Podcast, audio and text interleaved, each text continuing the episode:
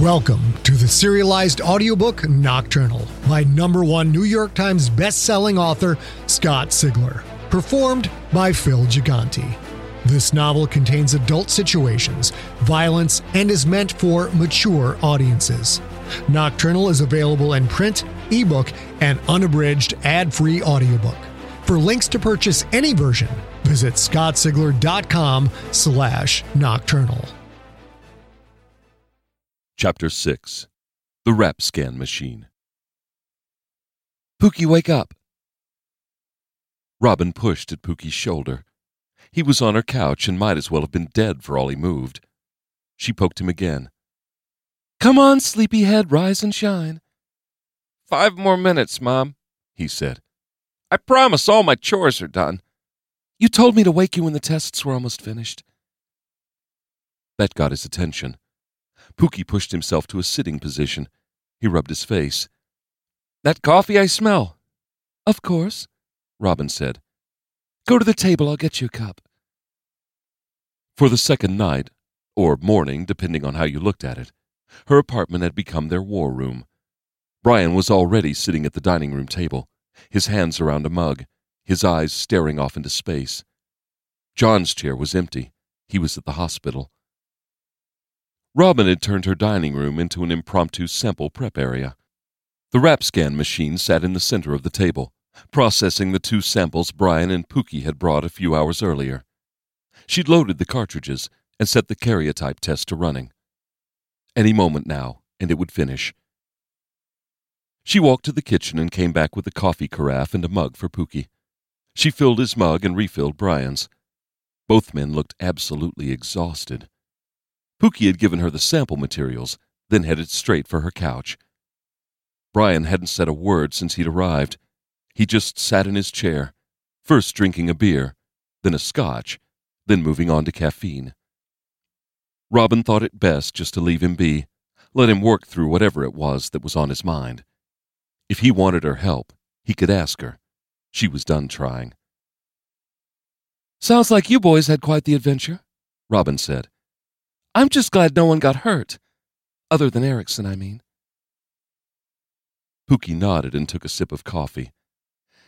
Yes, no one got hurt. Permanently, anyway. How much longer until that test is done?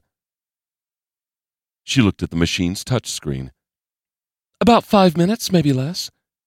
Are you guys going to tell me who the second sample is from? She knew the first sample was from Erickson, but they had avoided her questions about the second. A perp from Erickson's house, Pookie said. We didn't catch him. Once again, there was clearly more to the story than Pookie wanted to let on. Not surprising that he did the talking. He was a far better liar than Bryan. Bryan's head came up.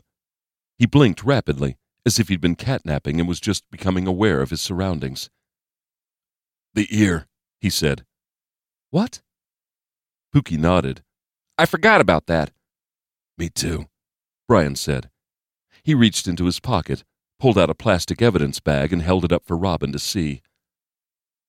Bryan, she said, why do you have a human ear in a baggie? It's from a stuffed person we found in Erickson's basement. Can you run DNA on it? She reached out and took the bag, looked at the contents, the skin looked dry and brittle, almost like leather. When you say stuffed, you mean like a big game animal? Stuffed for display? Yeah. Can you test it for the Z chromosome? Not here, she said. The tanning process destroys most of the cellular DNA. I'd need a biology lab, something with the equipment needed to try and extract any remaining DNA, and a PCR machine to amplify it. A university lab would work. Maybe SFSU, or I could try the hospitals. But that's going to take a few days, and I wouldn't hold your breath that it'll work. Bryan just looked at her. His eyes burned with both anger and anguish. He was a cauldron of emotions, so much so that Robin couldn't really remember the old Bryan, the one with the cold, unfeeling stare. The machine beeped. Robin looked at the little screen. Erickson sample complete. She pressed the icon and read the results. ZX, she said. Wow, Erickson is a Zed. Pookie and Bryan didn't look surprised in the least. Related? Bryan said. Is Erickson related to the others? Robin tapped the touch screen, scrolling through to the familial indicators. There it was, a match. Bingo, she said. Jebediah Erickson, Rex Deprovdechuk, Blackbeard, and Oscar Woody's killer all have the same mother. Bryan seemed to shrink into himself. He leaned back in his chair. His chin dropped to his chest. Pookie shook his head. Wait a minute. We think Marie's children are these Zeds. If so, Erickson isn't just killing his own kind. He's killing his direct family? What is that all about? Robin shrugged. If Erickson is in custody, can't you ask him? Might not be talkative, Pookie said. You know, considering he's in the ICU after taking a knife to the belly. Bryan looked up. He's a Zed. He'll heal fast. We can go to the hospital and question Erickson directly. We just have to get around Zou. Pookie thought this over, then sipped at his mug. Robin, you're a doctor. Can you find out Erickson's condition without anyone knowing that we're asking? She hadn't been part of the hospital system for years, but many of her friends still worked there. I probably can't get detailed patient info, but I can find someone to tell me if he's out of ICU. The RAP scan beeped. Sample 2 complete. Here we go, she said. She clicked the icon and the results flashed up. She saw the marker for an X, then a Z, and also a Y. This one is trisomal.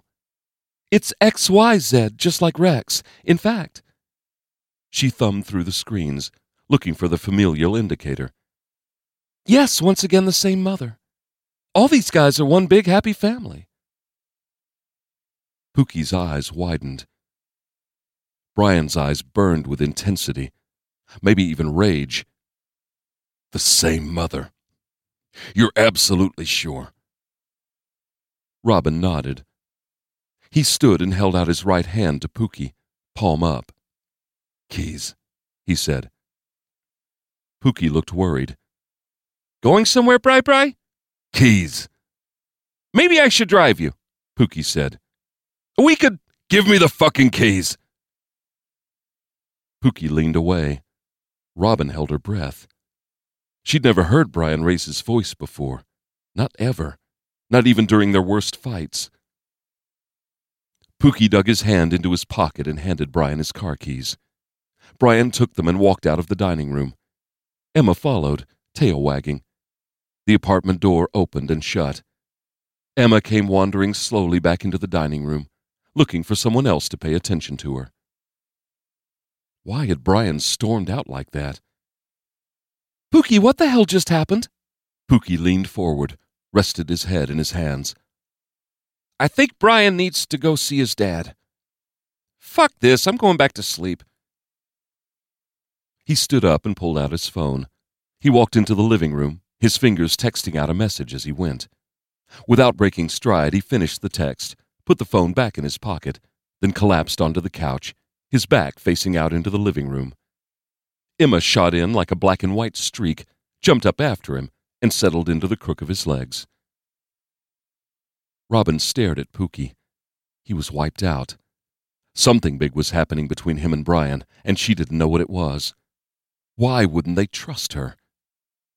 She wasn't tired, not at all. She found her phone and started scrolling through her contacts, looking for people that still worked at SFGH. Chapter 7 Aggie Gets a Roommate. Aggie James didn't want to wake up, but a part of his mind pulled at him, tried to drag him out of a dream where a little girl's lips pecked feather light on his cheek and her arms wrapped around his neck. He didn't want to wake, but wake he did.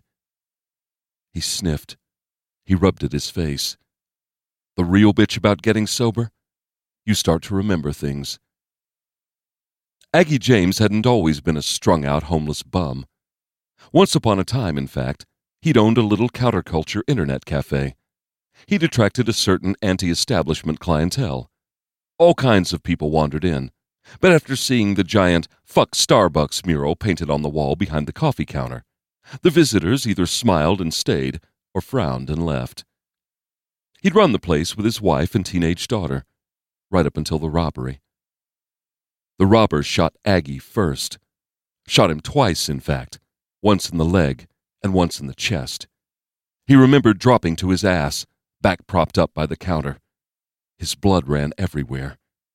He couldn't move, couldn't lift a finger, but he stayed conscious long enough to see them put a bullet in his wife's head. He stayed conscious long enough to see his daughter run for the door, to see her shot in the back before she could reach it. He stayed conscious long enough to see her crawling across the floor, bloody hands reaching for him, begging for her daddy to help her, to please help her, please. Aggie James even stayed conscious long enough to see the gun pointed at his daughter's face, and just long enough to hear her last scream stop abruptly when the gunman pulled the trigger. Only then had he passed out. The cops told him the robbers probably thought he was dead, and that passing out had probably saved his life. His life. What a joke. Fucking memories. He couldn't shake them. Not until he'd done heroin for about a month straight. That made you forget everything. Almost. He'd lost all that mattered to him. Nothing would fill that inescapable dullness in his heart. Not that he'd tried very hard to fill it, of course. With no reason to go on, and not enough guts to kill himself, he'd chosen a slow route to the grave, a painful route. It's what he had coming, after all. If a man can't protect his family, does he deserve to live? Aggie had thought not. That was before the White Dungeon. This horrific place reminded Aggie that life, no matter how crappy it might be, was far better than the alternative. A day and a half ago, as near as he could tell, Hillary had given him hope. If there was even a chance to get out of this, to live, Aggie would do anything she asked. He finally blinked away the sleep to see that a new man had been chained to the wall on his left, where the Mexican woman had once been. Not a man, a boy, really, but a goddamn big boy. The kid's face looked like swollen hamburger, split lip, broken teeth, blood all over his mouth, and a seriously fucked up nose. He was spitting up blood and making low moaning noises, noises that had the cadence of speech, but were not words. The boy opened his mouth to moan louder, and Aggie saw why the sounds had no meaning. Someone had cut out his tongue. To his right, Aggie heard other noises he didn't understand, but that was only because he didn't speak Chinese. The Chinaman was on his knees, tear streaked eyes shut tight, body rocking back and forth as he prayed to someone or something. Aggie James couldn't help the Chinaman, and he couldn't help the tongueless boy. He could only help himself, and only if Hillary gave him a chance. He lay back down and closed his eyes.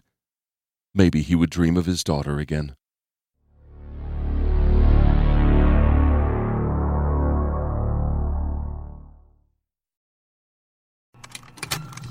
Contained herein are the heresies of Radolf Burntwine, erstwhile monk turned traveling medical investigator. Join me as I uncover the blasphemous truth of a plague ridden world that ours is not a loving God, and we are not its favored children. The heresies of Radolf Burntwine, coming January 2nd, wherever podcasts are available.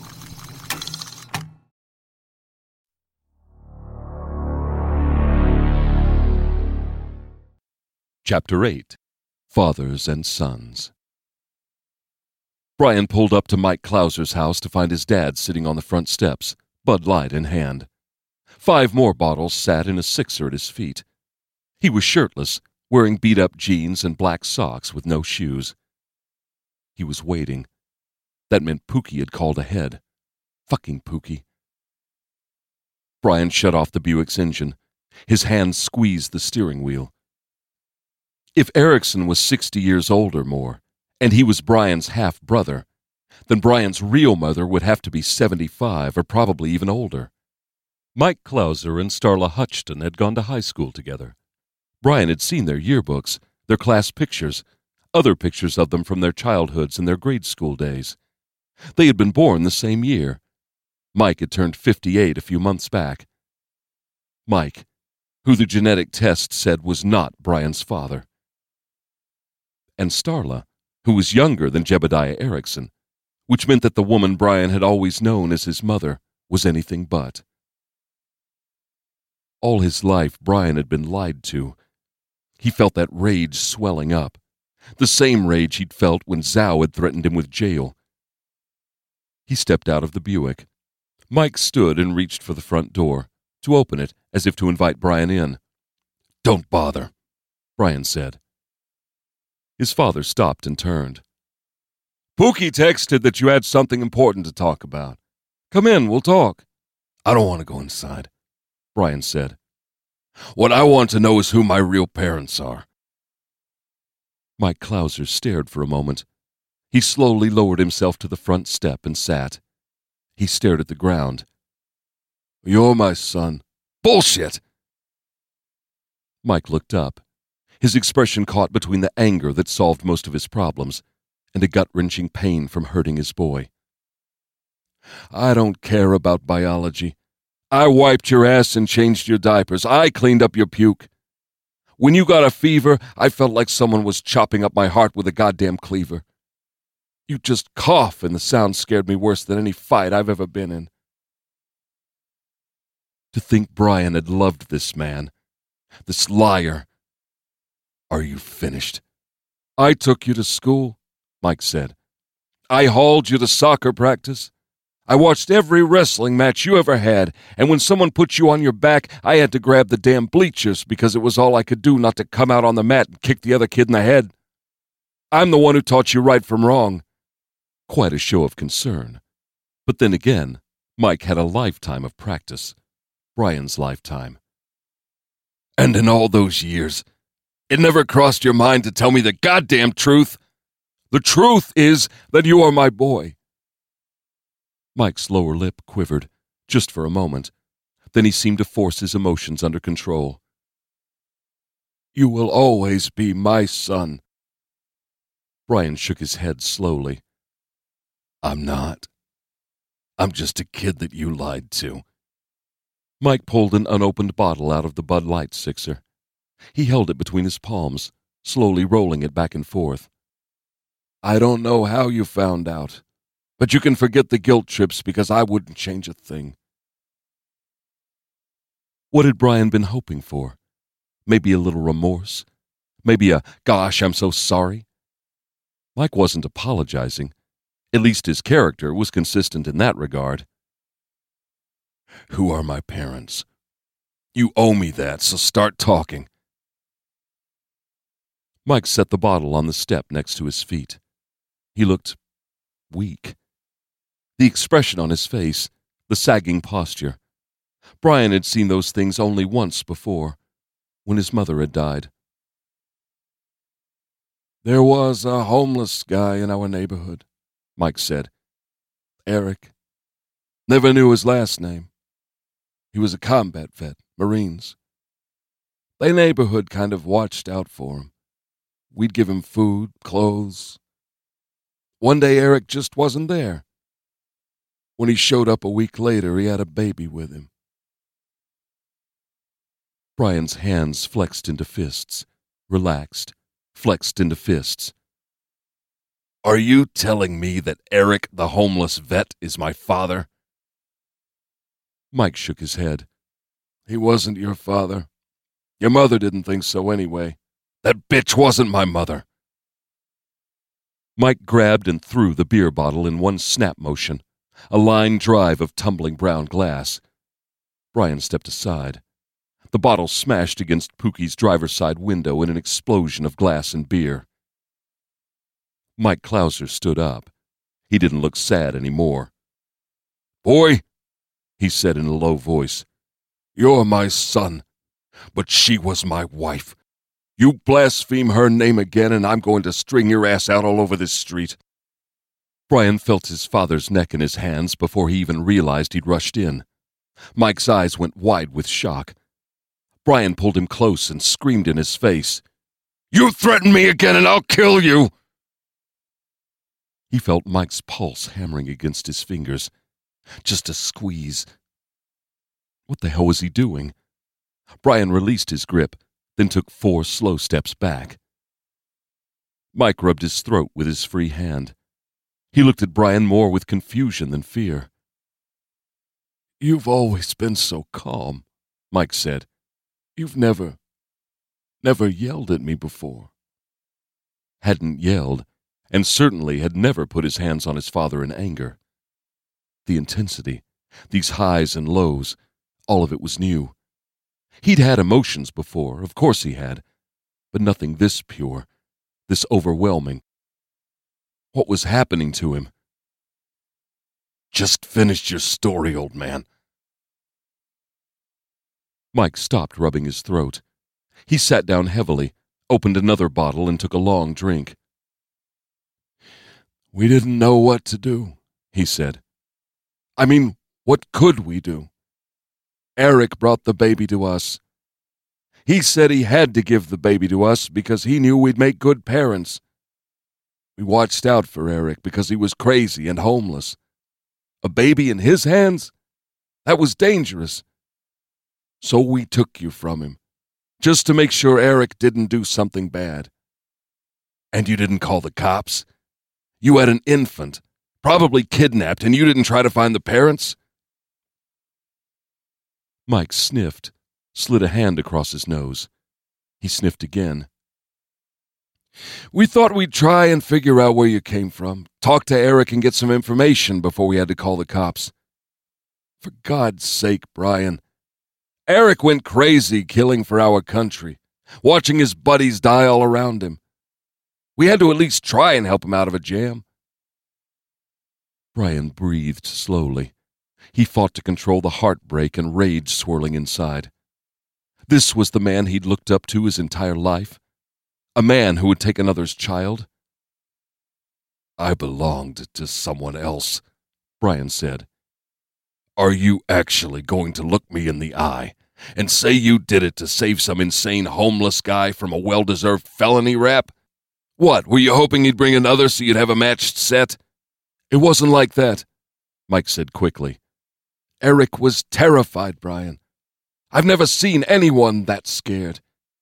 He said he had to find the baby a safe, loving home, or he'd get into a lot of trouble. He knew your mother couldn't have kids, so he brought you to us. This just kept getting better. Eric, the homeless guy, knew you guys couldn't have children? Everyone in the neighborhood knew. That's what God had chosen for us.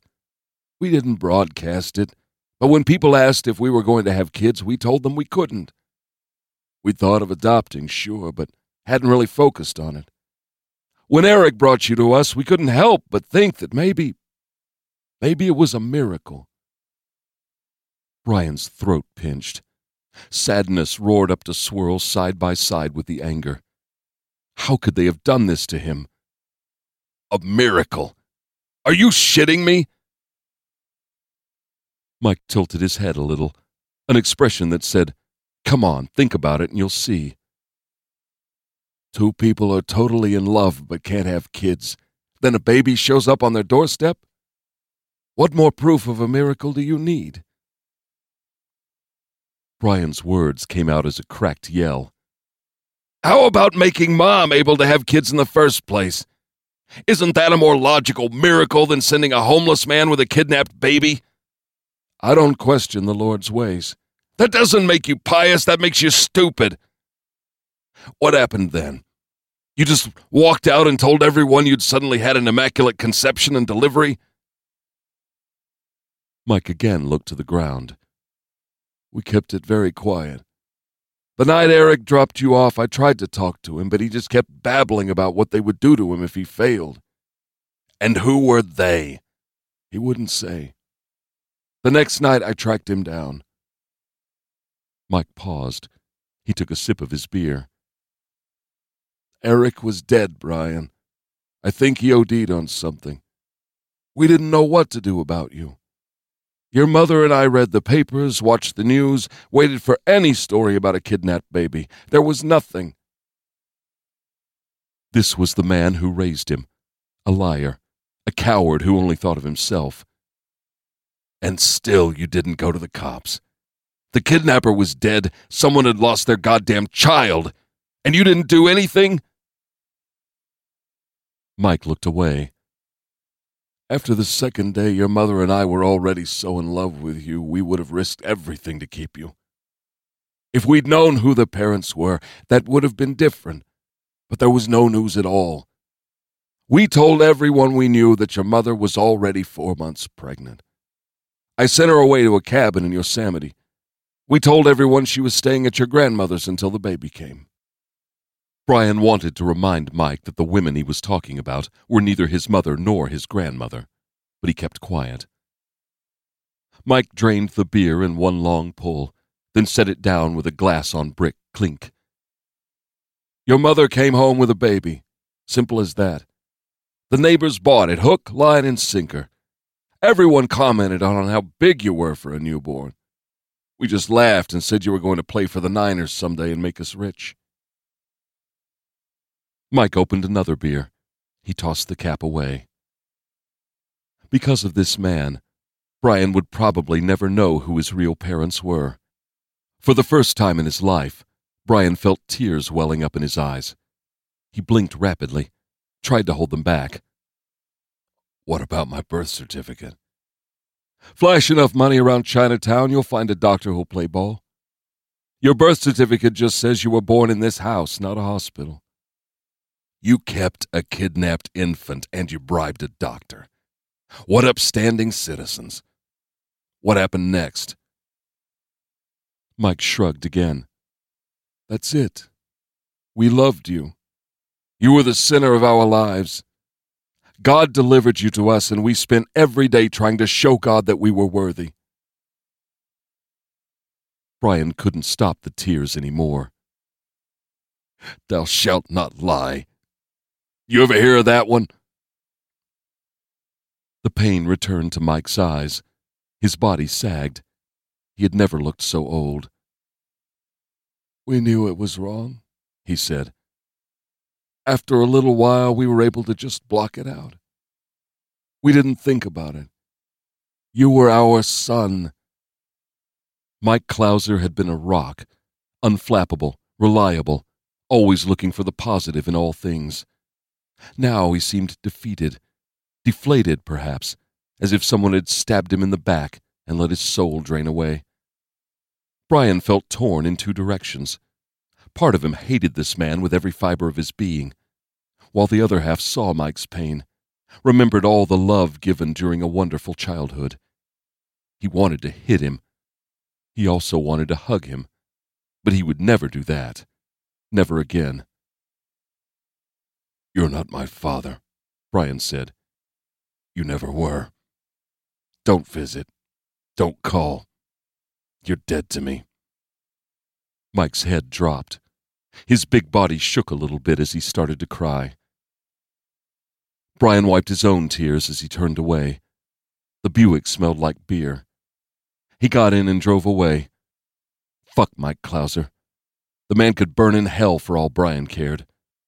Mike didn't have the answers Bryan needed. There was one place left that Bryan might be able to get those answers. But not right now. Not today. He'd had enough. He just had enough.